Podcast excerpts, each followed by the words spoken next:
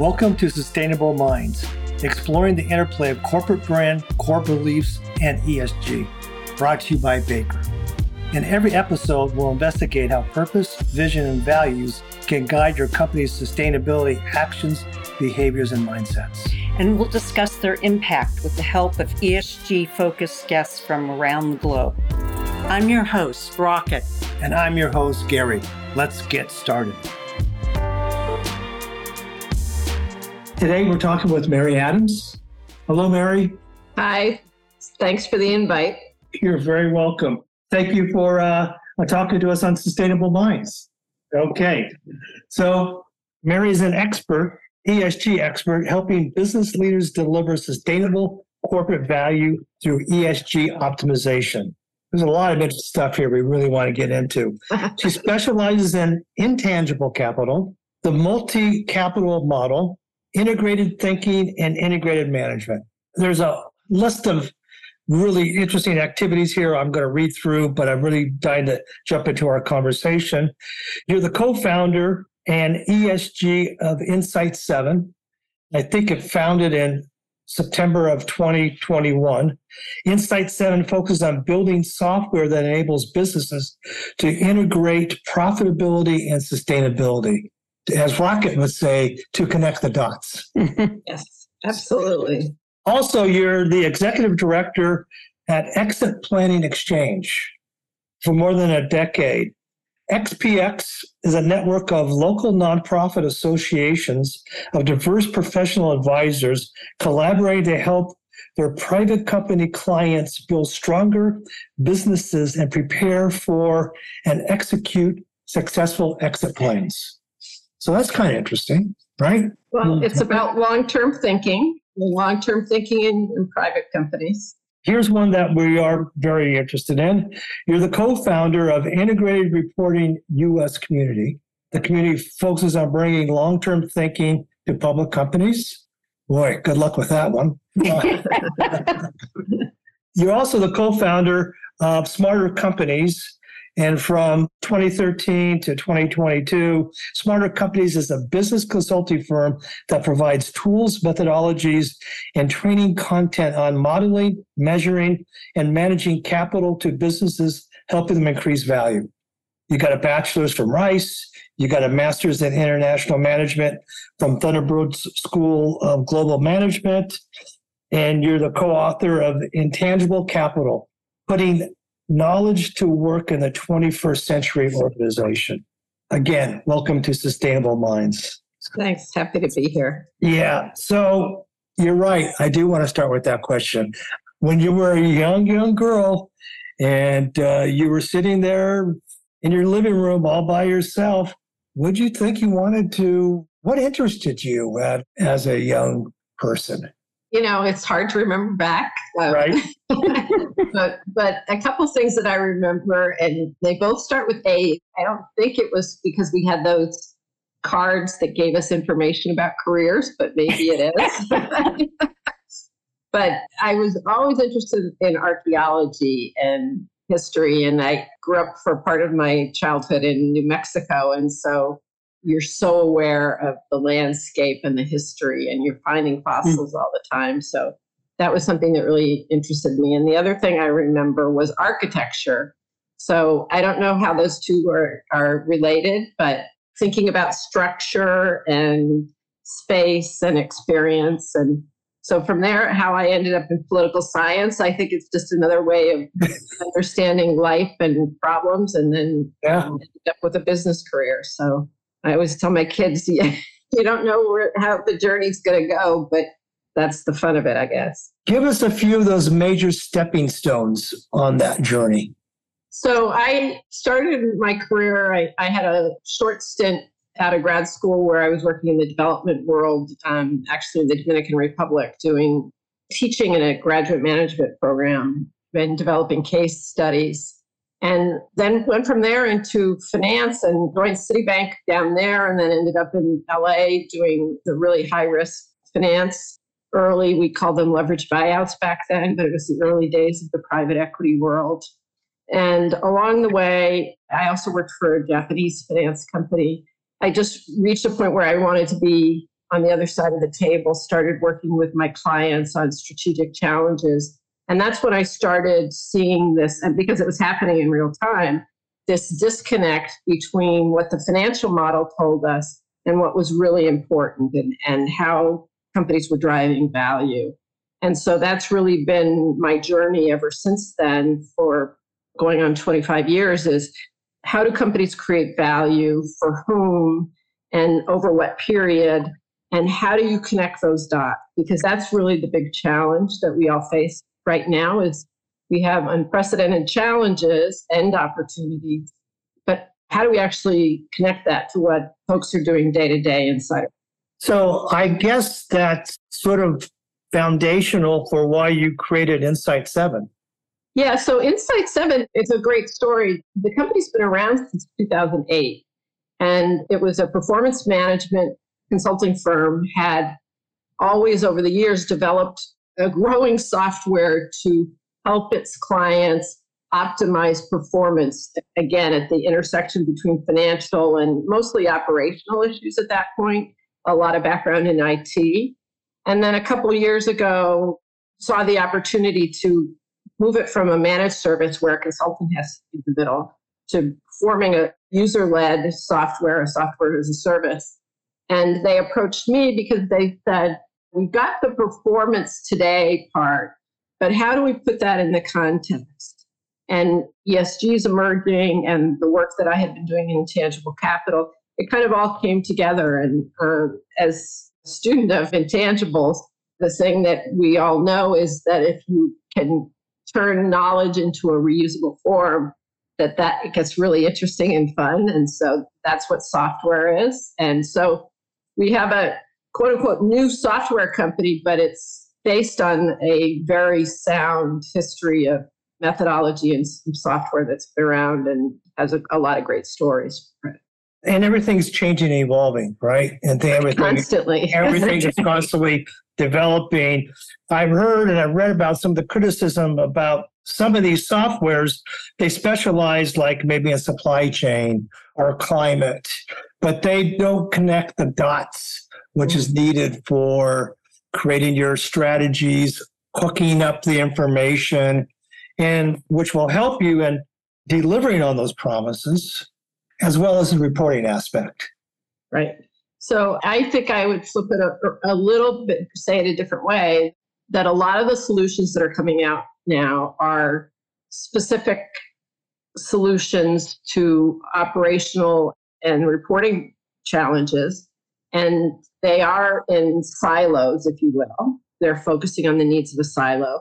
But someone said to me the other day, and I just love this phrase, that silos in themselves aren't bad. Silos represent expertise and knowledge and capabilities. The problem is when the silos don't talk to you. Right. And so because of that background that I t- kind of outlined a minute ago, I came at the E S G problem through from the inside out, if you will, because I've been trying to understand what are those long-term drivers of capital and performance. And so I, well, it was a perfect opportunity when I joined Insight seven, because what they're providing, we're providing is a software overlay that connects the dots, but doesn't try to replace all that siloed expertise. It's a way of, hmm. of leveraging and getting a greater return on the investments. So there are amazing software already emerging and huge problems to solve, like level one, level two, level three carbon emissions, truly scientific questions around different types of energy and your effect on the environment. And there are so many problems to solve. So we shouldn't minimize the strength of those pieces. What we have to think about is how do we fit them together and how do we empower better decision-making that takes into account all these new variables. Right. I thought that was um, one of the things that we're interested in, and that parallels with all that is how you said that corporations are not accustomed to telling a unified value story, and how big that is, that notion.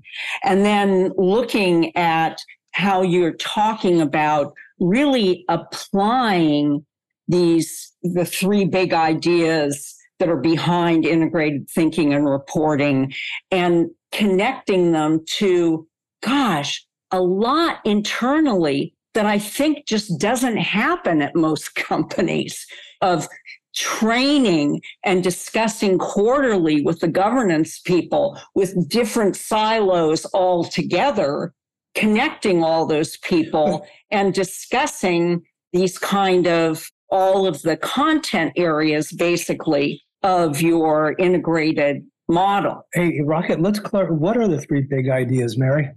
The three big ideas, I have, I'm trying to think to put it that way specifically. You have them in front of you, Rocket? Yes, I do. You're, the, I mean, the article reads, the three big ideas behind integrated thinking and reporting. Right. The first one being multiple forms of capital. Right. Explain that to people. Right. So if you, well, I'm going to give a little bit of background. So in the seventies, if you looked at the average company, a public company, you could explain about eighty-three, something like eighty-two, eighty-three percent of its value just by looking at its balance sheet. Financial. And, right. The financial model was able to explain value, kind of corporate value, value creation. And there are kind of two big things that are going on right now. We have the E S G movement, which is saying we've got to look at these externalities, but we also have the rise of technology and how that's fundamentally changing value creation. So now if you look at the average public company and compare their total corporate value in the stock market to their balance sheet, hard assets only explain, drum roll please, ten percent. ten percent. Unbelievable. And so that's where I got involved and interested in, and it has a lot of different names, intellectual capital movement, intangible capital, and ultimately the in- integrated movement. But this idea that we have to understand these other sources of value. And when we talk about value, it's resources that a company uses, and then what value do you leave behind? But the really interesting thing about this is that whereas those that eighty-three percent of value that was in hard assets, those are all owned by a company. But companies don't own the environment, and they don't own their relationships. They don't own their stakeholder. You don't own your employees and your suppliers and your customers and the community. You're getting licensed to operate from them. And they are providing a, a basis of long-term value for your organization that can go away in, yeah. you know, if, if people stop supporting you. So that's what the idea of the capitals are. It's financial capital. It's the hard assets. Some people call that manufactured. But then it's all the kinds of relationship, including right. with employees, and then the environment. And so really, if you think about it, just as in the industrial era, a manager was supposed to drive performance and value today using their resources, but you weren't going to allow your machines to break down, your buildings to have holes in the roof. You had to take care of your underlying capital. And so it's no different today. It's just the other sources of capital have become more important.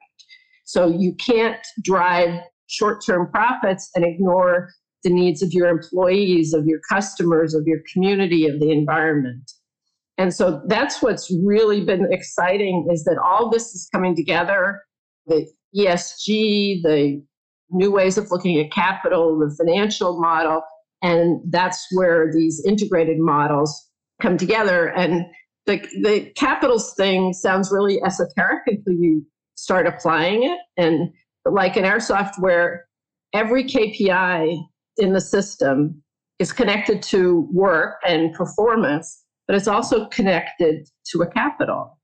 Mm-hmm. And when you make decisions, you have to make, you say, well, we're going to invest this amount of money and this is the performance we're going to get. But then we have a checklist, like, will this change your relationship with your customers, with your employees? Will this change our environmental footprint? And just making it easier for people to think holistically. And that's just a mental model to help people deal with that information gap that they're in the financial model. So what used to be called the Integrated Reporting Frameworks, but I think they merged with somebody. I think part of their original formulation is they talked about six capitals. Right. Right. And so, yeah.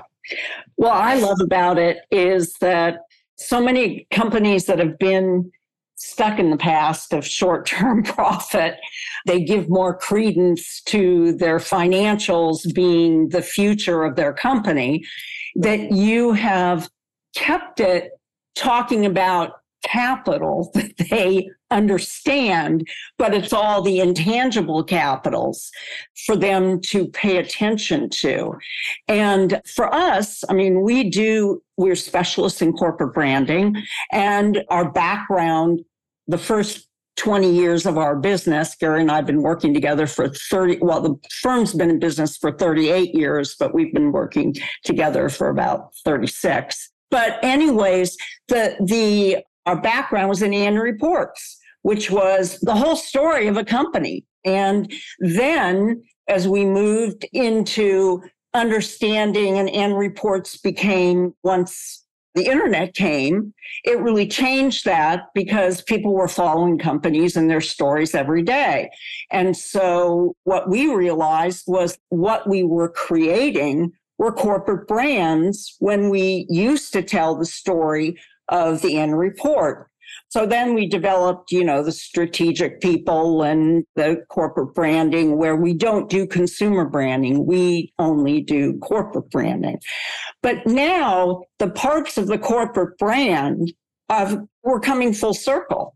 It's incredible how E S G, which has been an interest of mine, now is completely merging with corporate branding, and all of the capitals that you're talking about, the externalities, the E S G, sustainability, the internal internalities of your human capital and your structural capital and your natural capital, all of those really do need to be considered, and then as well as the accounting. So it makes such sense.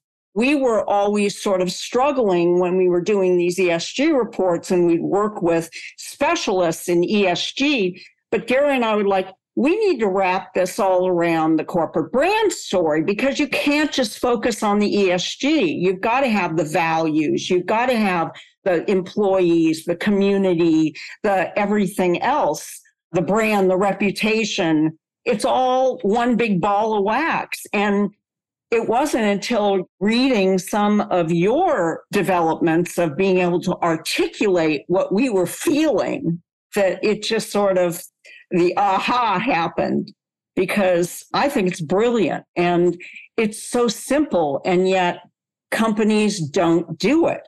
I mean, we're also involved in training for E S G, and how few companies train their internal people. And you're talking about training the governance people, the board of directors, not just the employees. I mean, it's amazing. I think one of the things that I've seen over time is that we're still using tool sets that were really optimized in the industrial, right? And we all went to school, and if even if you go to school right now, it's shifting, but but some of the fundamental ideas are still very strong. And if you think about what are the tools that companies have for seeing their company in a holistic way, what covers that full picture? Every company has an org chart. So that explains who does what and how it fits together. That's really around people and roles, not the work they're doing, right? And the second is the chart of accounts, which from the financial perspective, if any dollar is spent, they know how to classify it against that. But we're talking about now, really, neither of those is enough, right? You, not just people or money. You need to think about all of it. And that's why for us, and the model that we're using is to create a value map, a value creation map. And if you can look at each team as a node on a network map, if you will, and how they're connected, if you can do that, now you have a mental model that everybody understands.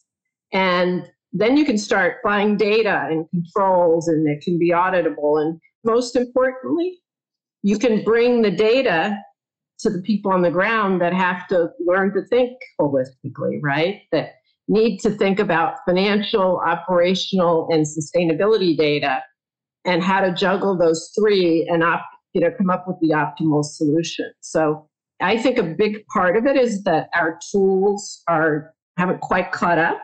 And if we can help people think about how do we all work as value creation teams within our company, and then how are we connected to the our larger ecosystem? You've administered uh, several events around integrated reporting.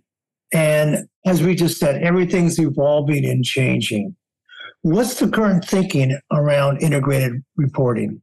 There has been just a ton of changes as a number of the organizations that started all this thinking have come together. So yes. There used to be an organization just for integrated reporting. Um, they did a lot of great work over the period of about ten years. You have, among many others, in terms of creating metrics, you have the Sustainability Accounting Standards Board.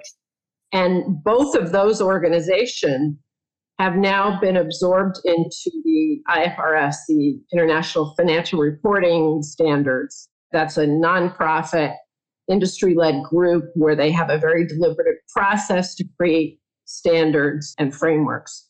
So as that came over, a couple things happened. One, for the first time ever, you have financial and E S G sustainability-related standards elevated to be on the same level and get the same attention and precision. And this is, enables a whole, what the markets are looking for, which is, we can talk about in a second, but the markets have really pushed this, right? Yeah. This is a, a very pressing need to be able to understand all of this data. So now you have financial standards, you have sustainability standards, but those are two silos, right? How do you get those to talk to each other? And so that's the integrated reporting and principles and the integrated thinking framework have been brought over. Those are two documents that those of us geeky in that movement have been following for a long time. I kind of like the new language they're using is in talking about how this is going to work, they're using the word connectivity. So how are these two things connected? That's really the, the crux of the challenge, right? That's where the movement is. There's it was kind of a multi-stepped integration, if you will, merger, and the the sustainability standards are really getting much more embedded now. And there's a lot of good work going on behind the scenes to promote this integrated reporting. By the way, I mean, it hasn't been a huge trend in the U S yet, but some very interesting companies have been on that journey for quite a while. Intel is one that's always worth looking at because they have a page for each of their capitals in their annual report. Companies like A E P have been issuing integrated reports for something like sixteen years, Clorox. There are just many, many companies. We at the Community, you mentioned, Gary, the Integrated Reporting U S Community. We interviewed a lot of them over the years and heard about their journeys of being able to say, look at, I mean, the bottom line is there are kind of three reasons why all this is happening. One is the values. Our values are shifting. We understand that it's important and we want to want to fulfill our values more in our work. But the real big thing that's happened recently is the understanding that it's also about value and risk. And the largest investors in the world have said, we cannot diversify away these E N S, the risks in E N S, right. The environmental and social. We have to change the system. And that's what's behind all this, adding new metrics, new reporting requirements. But then the third thing to values value, the third thing is innovation. I personally believe that whatever you want to call it, E S G, sustainability, triple bottom line, this is fueling decades, probably fifty years of innovation and value creation. And if we're lucky, we'll save the world or make the world a better place because there are some fundamental challenges right now of just we're reaching the end of the Earth's capability to, to handle us. Yes, so. Incredible. It's incredible. I was interested in, I was thinking about how the capital asset, I mean, the management asset companies, BlackRock and First Street and all these people, they've all sort of developed their own E S G evaluation models that go into their method of investing. It's across the board that they have recognized that E S G, they can't evaluate a company without this non-financial information.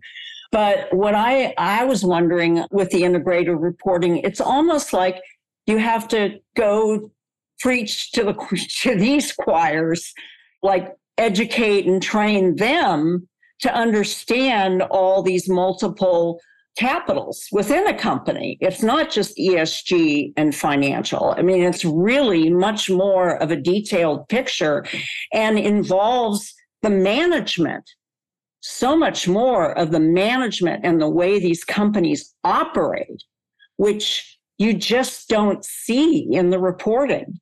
It's just not there. What do you do? How do you start that conversation? Because really, those asset companies are the ones that got the ball rolling as far as saying your financial performance and your E S G, we need to know both. But it's not just the E S G. It's all these evaluations of the innovation and the internalities of a company, as well as the externalities. So I don't know how you, I guess you just keep on the warpath, trying yeah, to I, get you know, people to convert. Right. I mean, I think it's as the E S G metrics become more reliable and comprehensive, the, comprehensive, the thinking is very much that in short order, companies are going to have to start reporting those things at the exact same time and then begin to connect those dots. This is just a very conceptual answer, but we had a great interview with a gentleman called Jamal Booker from Coca-Cola a number of years back. And he was showing how their sustainability report and then their summary report about the yeah. company had existed as two completely different reports. He showed us over five, I think it was five years, how the covers changed, and they were completely different in the beginning. And by the fifth one that he showed us, the financial report was showing a bunch of new products, pictures of these bottles of new products that they were launching.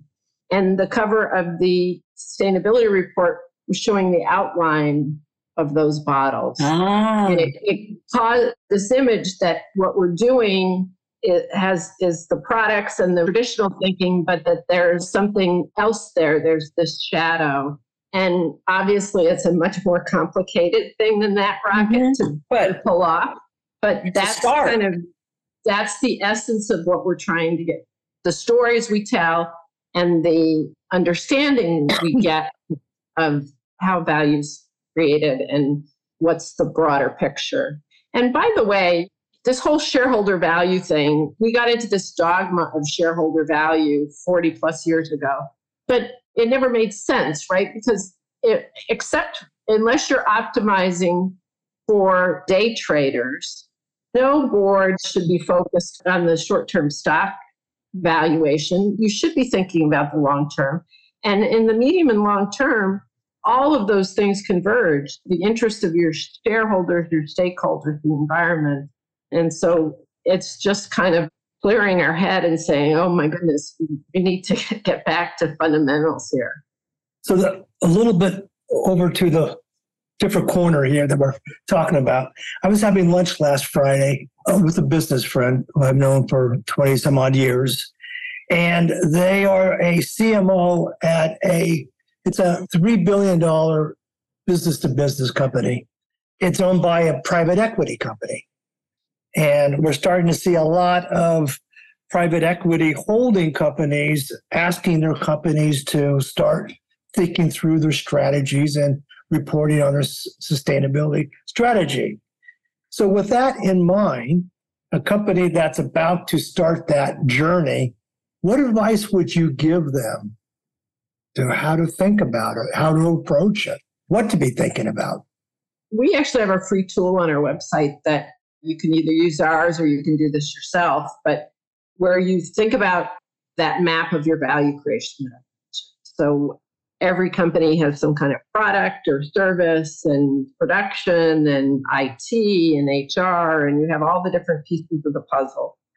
And then, then you look at, at each piece and you say, okay, how important and material are we doing from a financial perspective, a sustainability perspective, and an operational.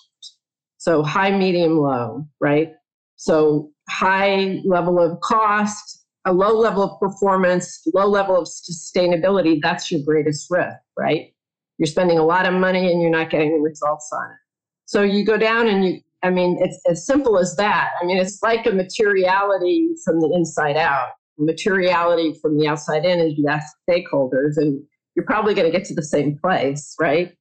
But the reason we like that is because it's teaching people to think about that balance, financial, operational, sustainability. And then, then if you look at it, then you create a basically a heat map and say, okay, we know this is where we need to start. How can we look at that piece of the puzzle and break down what's the work they do, what are the metrics we need to consider? And then we have a little way to develop business plans in there to say, okay, how am I going to invest to move the needle on these key metrics? Whether, say, it's decarbonization, I we want to invest in solar. What's that going to get? How much does it cost us? Are we going to get the power generation we need, the operational? And then how much is it going to move the needle on our carbon footprint? And so most people in the teams on the ground creating value know how to solve the problems there, but they're not always given that trio of information, right? Financial is over here and that's owned by somebody, and sustainability, there's all this information. So everybody from the top to the bottom needs to be able to connect the dots. And that's really the, you know, exciting thing. So I got a little off your question, but the, the short answer is look holistically at your company, pick your battles. We call it map, prioritize, and optimize. And then as you learn, you just keep sharing that this knowledge and results internally, and hopefully becomes a virtuous cycle. Yeah. I mean, some things that I see or struggle with is obviously the quarterly reporting and the pressure of still, even though they say they're moving companies to long-term value and that this minute is helping, there's still an awful lot that are involved with short-term. And is the short-term connected to management that turns over and they're just interested in, there's an element of greed and just taking care of me rather than the long-term existence of a company. That's one thing. And then the other thing is, is that you look at that innovation uh, thing, whatever you could, and that innovation, just like R and D for developing drugs, an awful lot of money goes in where there's no return in hope of that hit. And so how do you get companies to, and a lot of it just has, I just feel has to do with the management and the people at the top. And as Carrie once said to me, the fish stinks at the head. What do you say? That's it. That's so, I mean, and that I find troubling. In the L A Times this week, there was an article, I mean, it was just on Sunday, I think it was, either Saturday or Sunday. Big oil company, big oil is copping out on green energy. Surprise. And it just recites how all of these companies in their earnings calls now have said, we're dialing back our investment in renewables. There's just not the return. And we have to put it into the old models that are getting us all into trouble, because there's still a, a return on all of that that we have to cultivate. And it's so frustrating. Yeah, I mean, I think the good news and the, the hope we all have is that all the, our audiences, all the stakeholders are more empowered than they've ever been and have the ability to make their views known and to pressure people one way or another. One of the things we said in our book, which goes back now over ten years ago, but the idea that reputation is the new bottom line. If you damage your reputation, that costs you more money than almost any mistake you can make. So listen, it's the markets are still run by humans, and there are a lot of good and a lot of bad people out there, but the trajectory here is, I think, in the right direction. And I think the real key is, can we make sure that the right data and the right tools are getting into the hands of the people that can actually drive change? Yeah. And just keep doing that every day and keep so, the pressure. So Mary, talking about that trajectory, it's five years from today and we're doing this podcast again. What are the important topics that we're talking about five years out or even ten years out? Well, I think I do believe that the kind of the cornerstones of the future being put into place right now. I do think the emergence of the standards that will sit side by side with financial standards, and that the way that works, standards get adopted by these standards boards, but then they have to be implemented in each country, right? So in the U S, the markets are going to be very careful, and the S E C's already indicated they're going to take a few steps. So it will eventually become required, and public companies are already operating under the assumption that it will be required of them to have audited, really reliable reporting. So that's the first piece. The integrated piece, as I said, there's been a lot of work done, but it's They're just now, I've attended a number of meetings, and there's some more meetings in the next coming months to really solidify that and talk about what does integration and connectivity look like. So based on what I've seen of companies that already started on that journey, they'll get better and better at it. And we'll start talking more about systems thinking. I think the promise of, so we'll have the standards, we'll have more connectivity, and then we'll definitely have more tools. I mean, right now we're at a time of incredible innovation in the services and tools that are supporting this. And there are so many E S G platforms and tools, and as you mentioned, some very specialized, but that people will be armed with tool sets that actually help them to think differently. And will we have solved all the problems? No, but I do think that we will have a much sounder structure in place for standards, for integration, and for implementation. And to me, it means consistency across oh, the board. That that's, these companies need to, as where I started, tell a unified story, and it all needs to reflect each other, the purpose, the value, the capitals, everything needs to be, nothing can be mutually exclusive. It has to be inclusive of really telling the story of a company. And I guess that's where it's going to come to where the pressure is going to come from people on the outside that are able to say, this is bullshit. Because you're saying your values are this, but and your purpose is this, but look at your actions and how you're running the company. So, yeah, I think a big part of it is that regulation. Unfortunately, it's not going to happen until it's required. Mary, thank you for your time. Yeah. This has been thank great. You. Yes, greatly appreciate it. Yeah, wonderful to talk with you. Enjoyed it a lot. Thank you for this and for all the conversations you're leading on this podcast. Yeah. Thank you. Uh, but every day we do a podcast, we just realize how important we got into it. We really believe that this is really critical. But we talk to amazing people such as yourself in all corners of the world, doing all different aspects, sustainability, longevity, and planning for the future. It's just amazing. Yeah, we had no idea that it would, every day we learn when we're doing this podcast, and we just, it's been fantastic. Thank you for your contribution. Yes. Wonderful. The time went by so fast, so thank you. Okay. I'll take that as a good sign, Mary. Absolutely. Absolutely. Okay. All right. Enjoy Bye-bye. the rest of the week. You yeah, too. We'll be in touch. Bye-bye. Bye-bye. Hey, thanks for listening. Just a reminder to follow Sustainable Minds wherever you get your podcasts. And please do leave a review if you like what we're doing. It helps others discover the show. And of course, we want more listeners. If you want to find out more about how we can help you evolve your corporate brand, culture, and E S G, head to baker brand dot com. See you on the next episode of Sustainable Minds, exploring the interplay of corporate brand, core beliefs, and E S G.